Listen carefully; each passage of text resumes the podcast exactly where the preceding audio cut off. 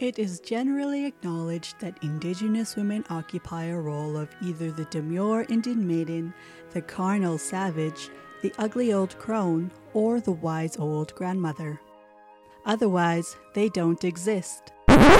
Wait, what? Who decided this? No, no, no, no, no. Let me tell you something about Indigenous women. We exist outside of the boundaries others have tried to set for us. Where others tell us we don't belong, we thrive. When we're expected to fail, we succeed. We are fierce and we are sexy. Pillow Talks, Undressing Indigenous Bodies and Sexualities, is a podcast dedicated to the Indigenous female while being inclusive of trans women, those who are non gender conforming, and two spirited. Let's face it, we've been bringing sexy back since 1492.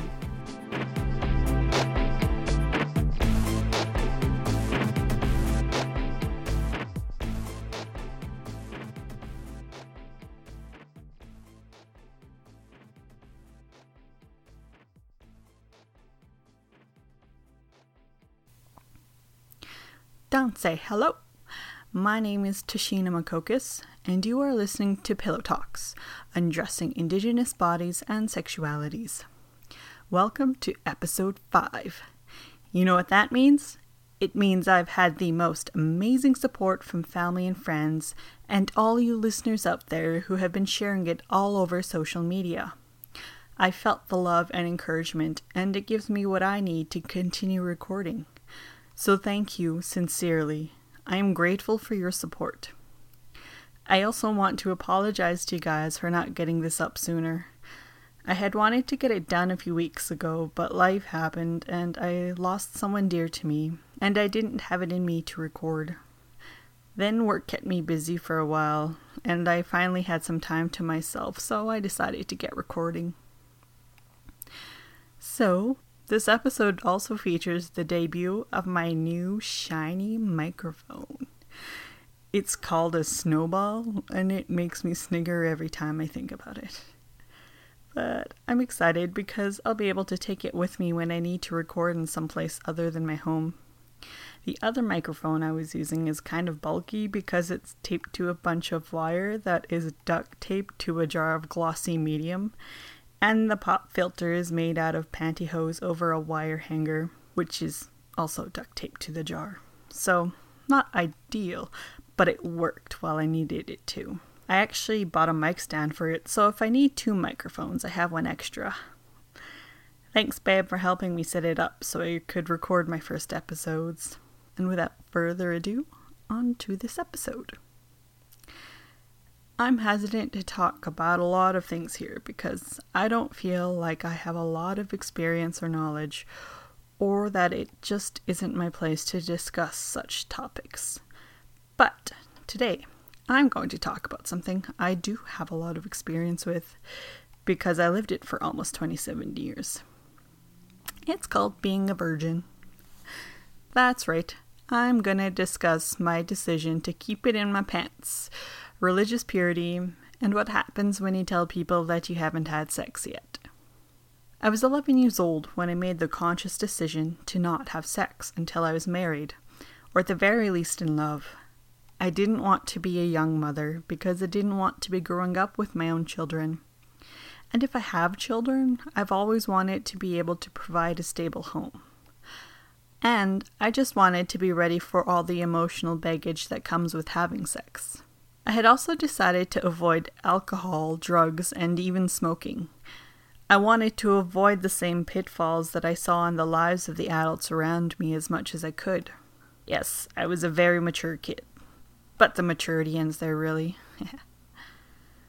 then, when I was 12, my mom invited missionaries from the Church of Jesus Christ of Latter day Saints to teach us about their church. She said it was because I had been asking her questions about God that she couldn't answer, but felt that church could, as she had been a member when she was a teenager.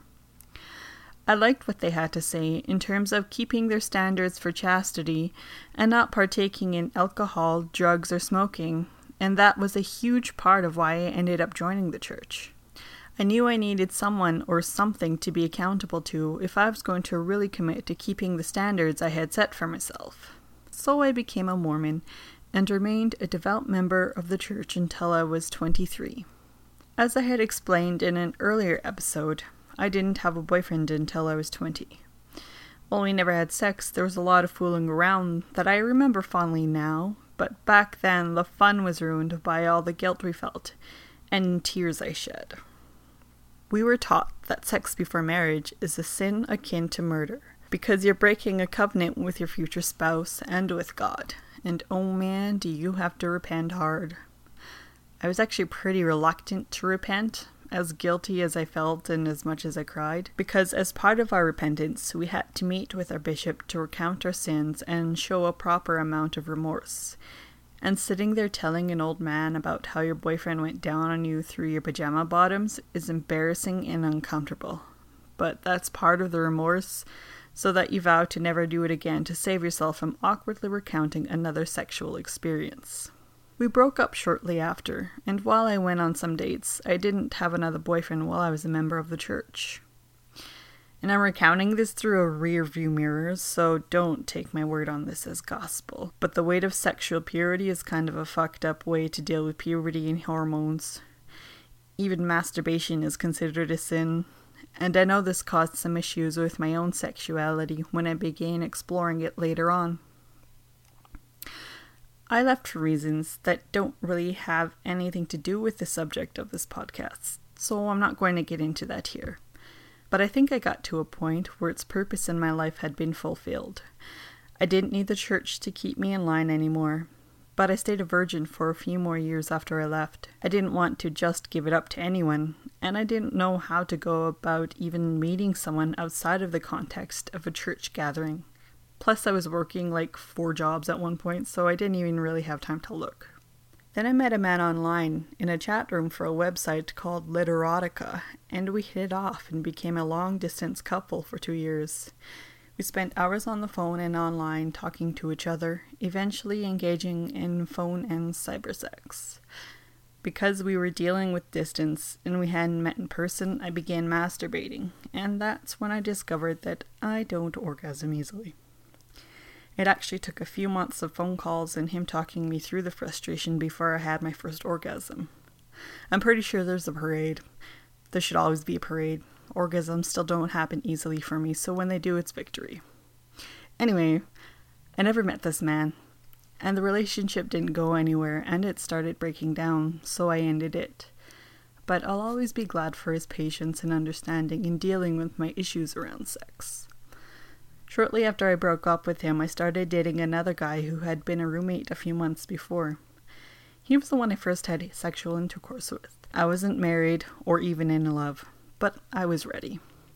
Which I think threw him off because he commented that I didn't act like a virgin. That is to say, I wasn't shy and demure about the whole thing. I was pretty straightforward about wanting to have sex, and when it came down to it, I didn't hold back and let myself enjoy the experience, as short as it was.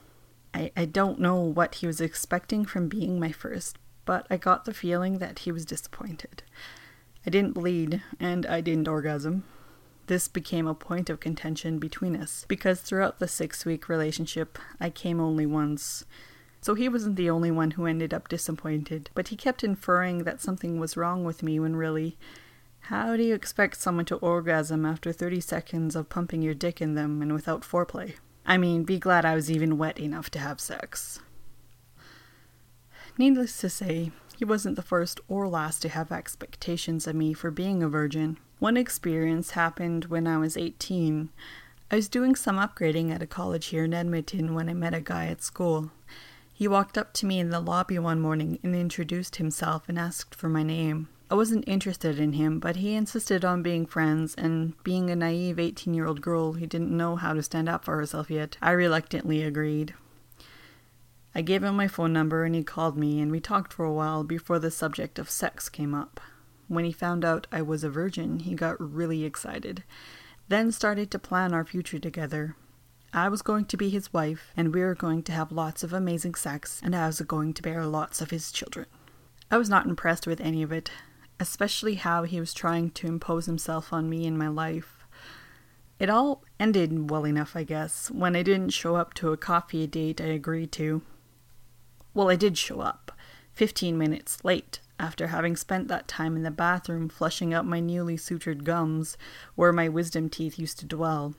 But he wasn't around, so I ate my lunch and went back to class. He never called me again, and I never saw him after that. I'm always grateful that it ended there, and I didn't have to endure any grief over it, but the experience has always stuck with me. For all his pronouncements about the life he would have together, not once did he stop to think that I wouldn't want any of it. He didn't even ask. I had no voice. I was to have no voice. Another experience I had in dealing with a man and his expectations happened very recently. It all began about 10 years ago when I was living in Calgary at my aunt and uncle's house. A young guy who was a few years older than me began boarding in their basement. We became friends and even started flirting with each other. I thought he was cute, and I enjoyed the attention, but it never went any further than that. I was still heavily involved with the church at the time, so I didn't want to date anyone who wasn't, and he never pushed for a relationship. Now that I think about it, the only times he was really forward with me was when he was high or drunk, and he would put his arm around me or hold my hand. Thank God nothing happened though, because if it takes substance for you to act like you like me, then good riddance. Keep your beer goggles. Anyway, he moved to Edmonton six months later when he lost his job for speeding in the company truck. We emailed back and forth a few times, but eventually lost touch. Then a few months ago, he sent me an email asking how I was doing and that he had saw me before but was too afraid to say hi. I replied back, and he responded with the get together and catch up suggestion. I remembered the flirting and thought it could be fun to see him again and agreed to it. I also told him about my life these days my dog, my nieces, and my boyfriend. Then he sent me a sexually suggestive email riddled with grammar so poor it was incomprehensible. I asked if he was drunk when he sent that email, and he said that he was, but that it didn't make it any less true. Then the emails got weird, then distasteful, then rude, then straight up violent, and ended just really awkwardly. I want to say I feel bad for the guy, but really, it's mostly pity, I guess. I stopped replying, but he kept sending me emails, and Adrian started responding to them, and even he eventually got fed up with it and stopped. I got a few more emails full of prose I'm sure the guy thought sounded deep, but they stopped after a few days and I haven't heard from him since. His emails were centered on my virginity. He remembered the inexperienced, naive 22 year old girl and expected her to be the one to respond. But he was dealing with a 31 year old woman who learned how to stand up for herself and didn't shy from sex. His emails were often in what he thought should be my voice and what I should be thinking and feeling. He thought I was afraid of pleasure, of any sexual gratification, and he thought I was afraid of other people's opinions of me should I have sex with him. That's why I said no. When his emails wouldn't stop and it became clear he wasn't listening to me, I sent him a dick pic that Adrian sent me when we first started dating. It featured Richard Nixon's face as his phone background with his phone placed over his crotch, and he was wearing boxers. I have a demented sense of humor and it made me laugh. So I emailed it to this other guy. And he told me I was as rejectable as ever and called me abusive and said that he was glad he never asked me out and that he didn't say hi to me when he saw me. I threw up my hands and said bye, Felicia, and the emails kept coming. That's when Adrian started replying to them, and the other guy made mention of how much he would have paid to be with me when I was younger and thinner, when he deemed me to be at my most attractive.